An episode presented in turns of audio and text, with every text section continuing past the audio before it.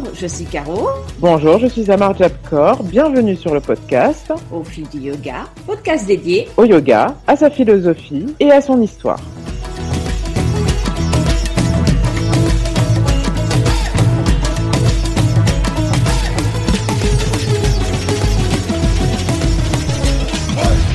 Bonjour, c'est Caro Caro qui vous parle dans le podcast Au fil du yoga.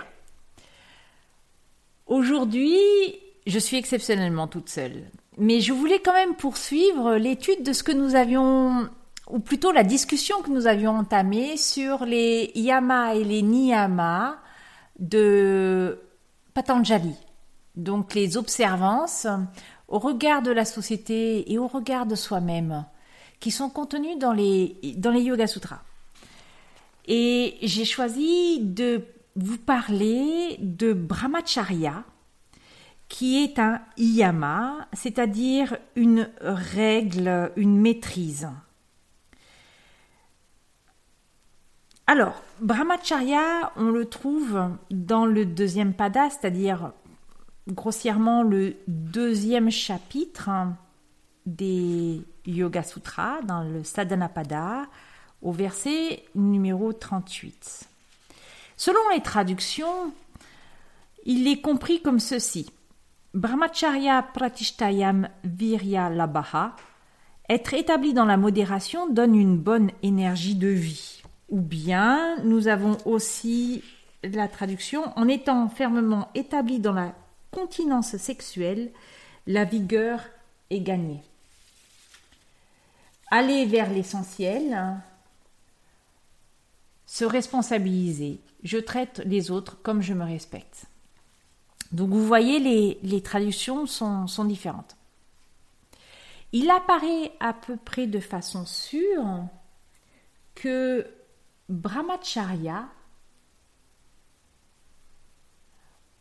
au tout début, euh, de la compréhension qui en était faite par, euh, Patanjali, cela euh, revenait effectivement à,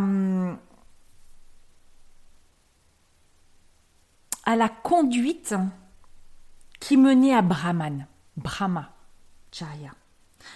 Et par le contrôle de l'énergie, c'est d'abord le contrôle de l'énergie sexuelle. Rappelez-vous que les premiers yogines sont les sannyasines, ceux qui partent en ermite dans les forêts.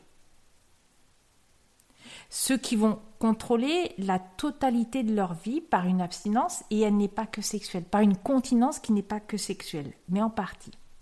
Et puis, peut-être avez-vous déjà croisé cette explication selon laquelle, avec le yoga, on tourne son énergie vers quelque chose. Cette énergie, c'est vers le grand tout. Et au départ, on part de l'énergie que l'on connaît le mieux, qui est notre énergie sexuelle. Et il s'agit de la déplacer au fur et à mesure, de la bonifier pour l'utiliser dans un autre dessin. Elle va venir compléter ce qu'on appelle ojas, cette énergie complète qui part de nos énergies primaires et qui se construit au fur et à mesure de notre chemin de yoga avec beaucoup d'éléments. L'alimentation, la façon dont on conduit sa vie, la canalisation de notre énergie en tant que force, la canalisation de, donc de notre énergie sexuelle également, tout tourné vers cette aspiration qui est de se relier, de se relier à ce qui est plus grand.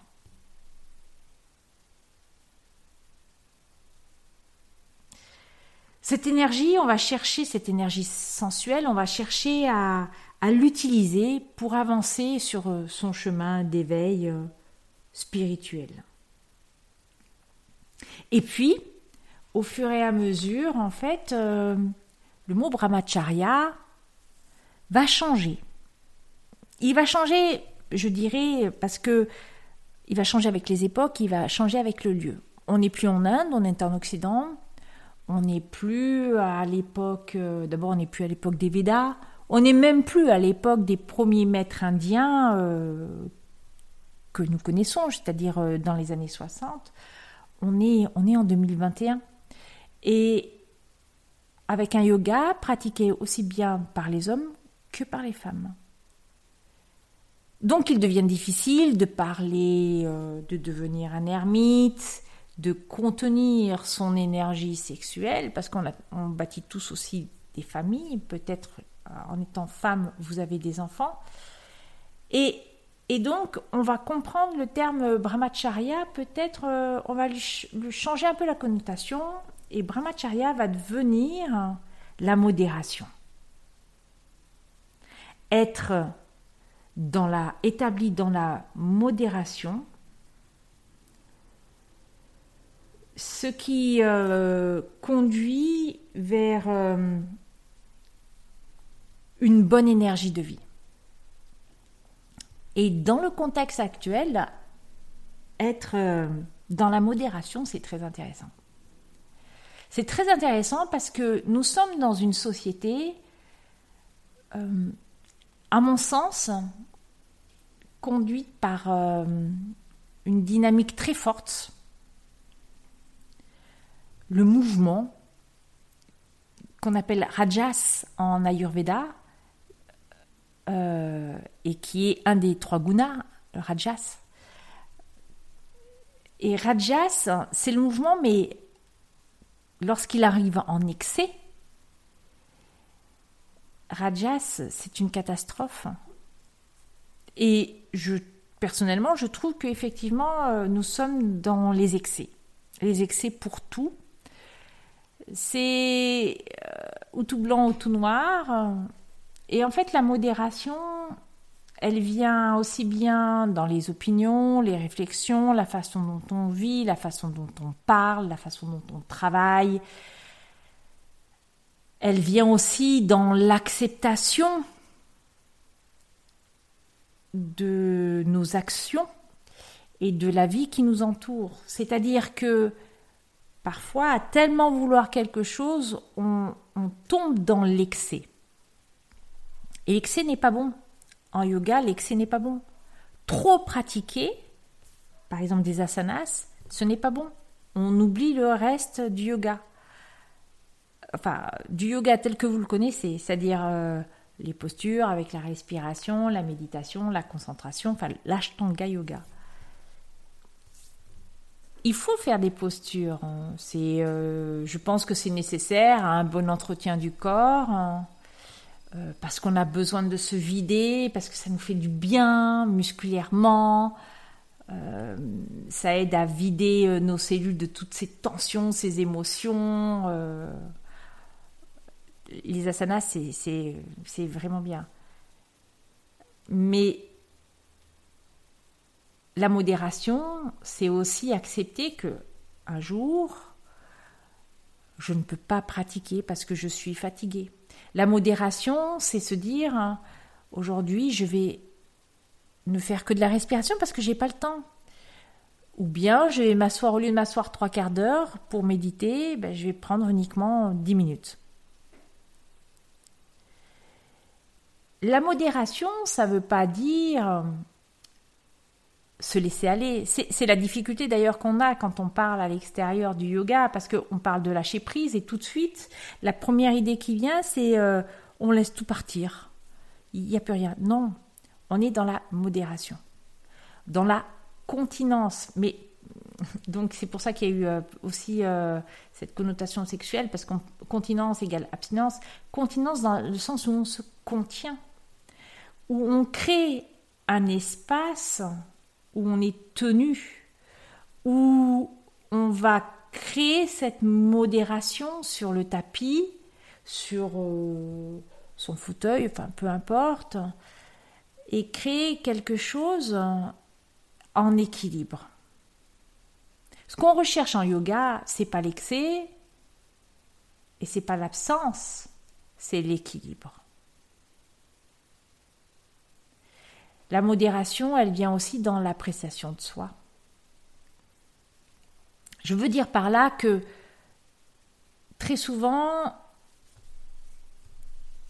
quand on fait du yoga, on commence à cheminer euh, en soi, à voir euh, les choses, à ouvrir les yeux sur certaines situations, parfois assez euh, difficiles parce que ça remet en cause un certain nombre de choses qu'on a pu faire, la façon dont on pensait.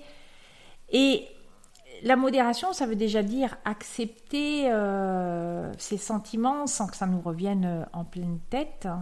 Et puis aussi ne pas agir sur des coups de tête. La modération, c'est eh ben, oui, c'est l'acceptation, euh, c'est réaliser qu'on a besoin de mettre de l'espace dans ses pensées et dans ses paroles. La modération, ça ne veut pas dire non plus, parce qu'il y a un autre grand principe qui est tapas, tapas dans le sens de feu, et puis aussi euh, euh, il y a un des Yoga Sutras euh, de Patanjali qui dit que on doit pratiquer avec intensité et constance. Constance. Remettre l'ouvrage à chaque fois sur l'appareil et recommencer. Pas recommencer jusqu'à euh, l'extrême, mais recommencer progressivement pour progresser. Et le progrès se fait à son, au rythme propre de la personne. On a tendance, par exemple dans les asanas, à ne considérer que les personnes qui touchent le sol. Comme si le yoga était réservé aux personnes souples, je dirais presque aux personnes qui sont hyper laxes. C'est toujours intéressant de discuter avec ses élèves hein, qui voient le professeur comme quelqu'un qui arrive à se contorsionner euh, dans tous les sens. Et je leur explique que oui, j'ai effectivement la possibilité de faire certaines choses qui leur faudra un peu plus de temps euh, que moi à réaliser, mais la différence, hein, c'est que je peux me faire mal que je peux avoir mal et que eux non. Et que, par exemple, la laxité n'est pas forcément une qualité en, yoga et peut même devenir hmm, un inconvénient dans notre vie. Et donc, préférer la modération dans les asanas. Quand je dis ça, beaucoup vont dire Ah, bah alors, tout ce qui est euh, vinyasa est à proscrire parce que le vinyasa, on va chercher dans l'intensité, dans la dynamique, le mouvement, et euh, peut-être qu'on ne crée pas d'équilibre. Je vous dirais que non, parce que je pratique un vinyasa plutôt d'ailleurs très intense, parfois très musculaire, et dans ce vinyasa, je recherche la modération. Je recherche la posture parfaite pour mon corps à l'instant T et le souffle parfait pour me soutenir et pour aimer ce que je fais. La modération, elle est également dans les paroles.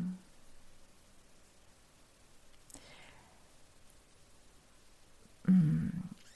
On a parlé de satya, l'honnêteté.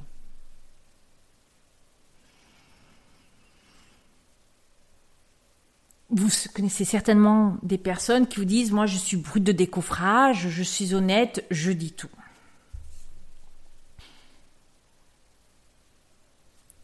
À ces personnes, je leur dirais qu'il faut aussi de la modération. Parce que tout dire, c'est blesser. Blessé, c'est le contraire de Ahimsa.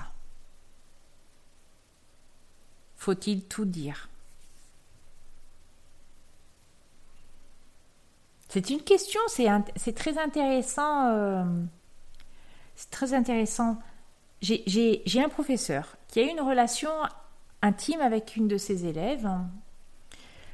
Euh, Et en fait, il est allé à l'encontre de l'éthique qu'il avait déposée par écrit dans sa société. Hein. Il a écrit un code d'éthique et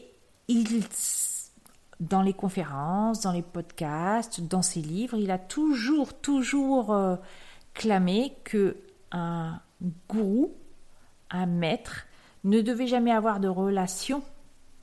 Un professeur de yoga ne devait jamais avoir de relation avec ses élèves car il y avait une relation de domination, de subjugation qui faisait que une des deux parties n'était pas à l'égal de l'autre. Il manque donc l'équilibre, cette modération.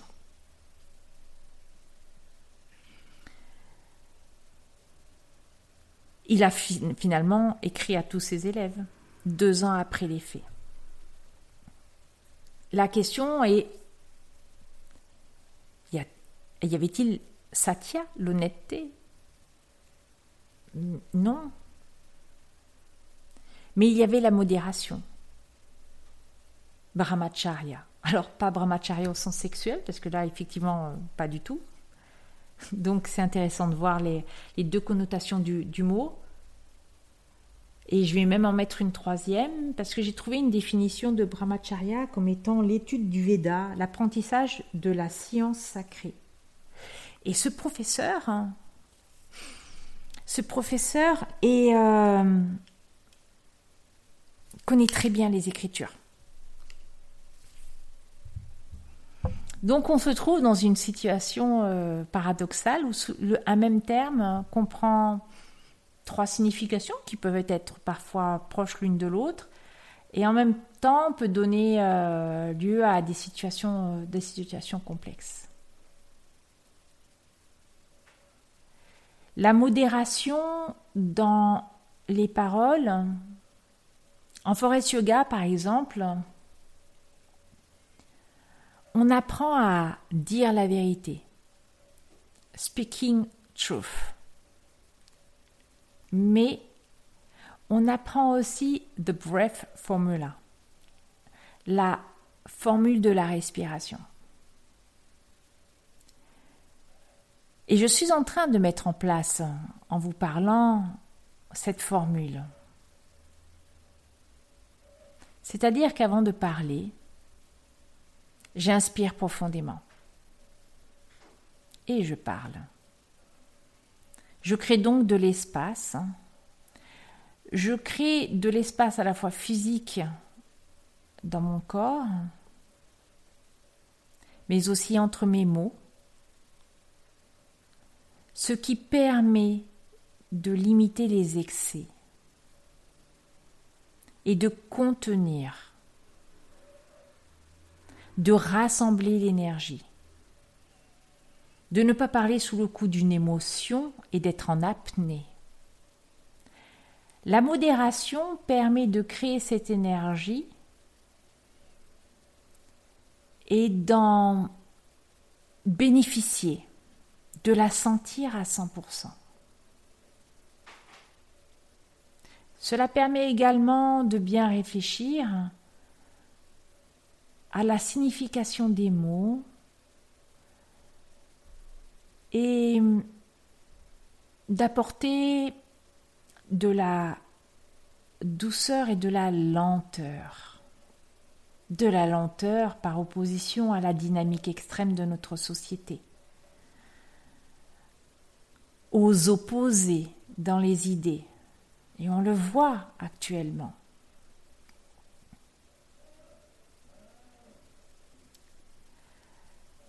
Brahmacharya,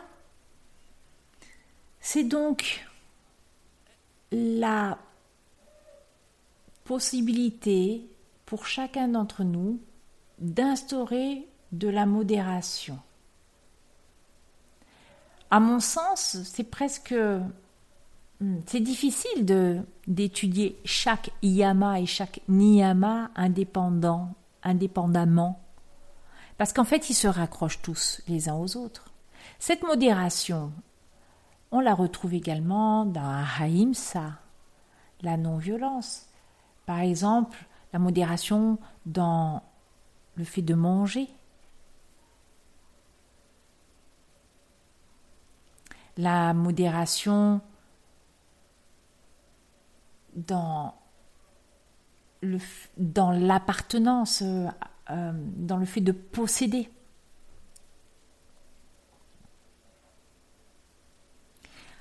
Ce terme modération, il est teinté de différentes façons pour aboutir effectivement à, la création d'une seule et unique énergie qui est celle de pouvoir se, se relier à ce que moi j'appelle beaucoup la conscience pure parce que c'est celle qu'on voit en yoga nidra ou si vous voulez votre soi profond ou euh, cette conscience qui, euh, qui vous dépasse et qui est celle du, cosmos, peu importe en définitive euh, la définition, elle vous est propre et c'est celle que vous, vous vous entendez. Et il y a aussi la modération dans les sentiments. J'adore, j'aime et, ces sentiments qui presque dégoulinent. Euh, j'avoue que les, réseaux sociaux pour ça sont, extraordinaires. Parce que c'est ou c'est tout ou c'est rien. Il n'y a pas de demi-mesure. Il y a, y a, juste euh, D'ailleurs, on a créé le modérateur. vous avez que les extrêmes, en définitive. Et quand quelqu'un s'exprime, vous avez forcément quelqu'un d'autre qui va dire pile l'inverse. Et, dans cet extrême-là, il y a également euh, les sentiments qui ressortent, la violence, la... J'allais presque dire la méchanceté. Euh, il n'y a plus de modération. On ne se tient plus. On ne veut plus. Pourquoi? Le yoga, c'est pas moi je, même si l'ego est important, mais c'est pas le même. En tout cas, c'est pas la même teinture. Et on a une certaine tendance à développer l'individualisme.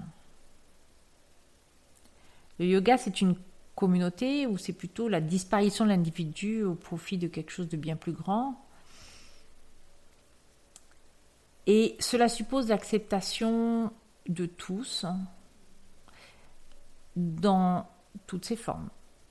Et c'est vrai que c'est difficile, hein, parce qu'on a tous des émotions et des sentiments, en plus qui changent en fonction des jours, parce parce qu'on est guidé aussi parce qu'on vit au jour le jour.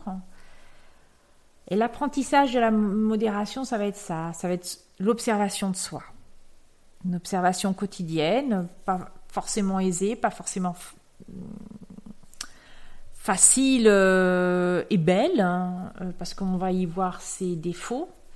La difficulté, ça va, pas être, ça va être de ne pas tomber dans cet excès en disant je ne suis, je ne vaux pas le coup, je ne suis pas bien, euh, je suis pas ci, je suis pas ça, et par opposé à une espèce de perfection qui, qui n'existe pas. Et c'est de retrouver cette confiance hein, non pas excessive, mais cette confiance équilibrée de l'être pour poursuivre, poursuivre, poursuivre le chemin. Et je vais finir par un petit aparté euh, que je développerai très certainement euh, un jour dans un autre épisode hein, sur Brahmacharya, mais l'aspect effectivement euh, sexuel. Parce que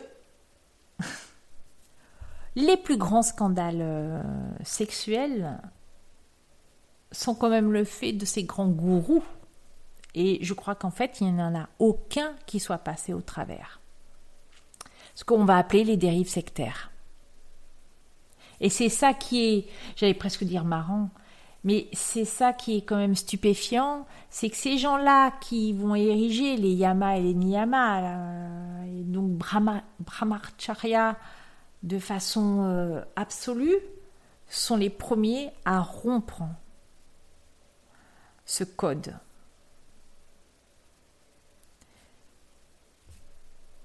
Ce qui a donné lieu à donc tous ces scandales, MeToo, la diffusion de vidéos effectivement on se, pose des questions. Euh, on se pose des questions. Et je pense que le socle éthique posé par Patanjali, en définitive, hein, même si certains termes changent avec le temps, il est, euh, j'allais dire, il est indémodable. Il n'est pas limité. Dans le sens où il correspondait très bien euh, à l'époque où il a été écrit, enfin, ou aux époques où il est, euh, les Yoga Sutras ont été écrits, parce qu'en fait, ça a été écrit pendant presque 500 ans. Mais c'est encore très valable aujourd'hui. Et moi, je vous invite à, si ce n'est pas déjà fait, à, réfléchir à votre éthique en tant que professeur de yoga ou même en tant que pratiquant, parce que il n'y a pas que le professeur qui doit avoir une éthique, il y a aussi le pratiquant de yoga. Qu'est-ce qui nous différencie entre professeur et élève? C'est juste d'avoir suivi une formation, qui je rappelle en France, le diplôme n'a aucune valeur, mais bon, qui dénote quand même d'un certain sérieux et d'un engagement. Mais pour le, celui qui vient dans un cours, il vient faire du yoga. Oui, guidé par un professeur, mais il vient faire du yoga, donc la même chose. Et donc chacun, on doit s'interroger sur notre éthique dans la vie. Et peut-être effectivement partir euh, des préceptes, je vais appeler ça les préceptes de Patanjali, et de voir, vous voyez, quand on vous expose les Yoga Sutras, de voir la signification, euh, signification qu'on leur donne.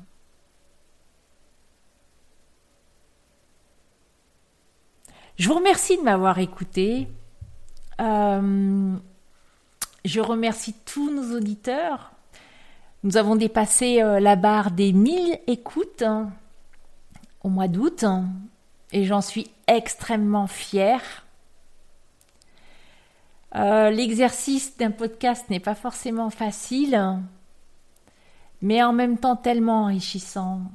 Et hum, je voulais remercier ceux qui,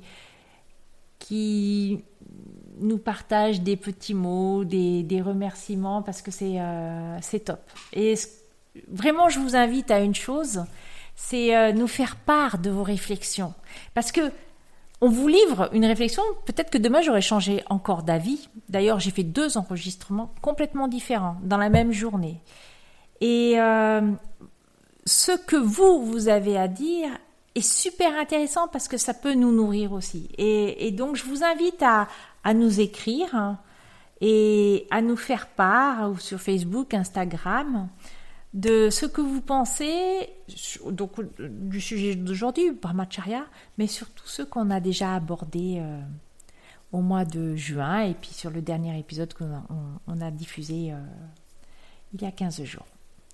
Je vous souhaite une excellente journée et à très vite.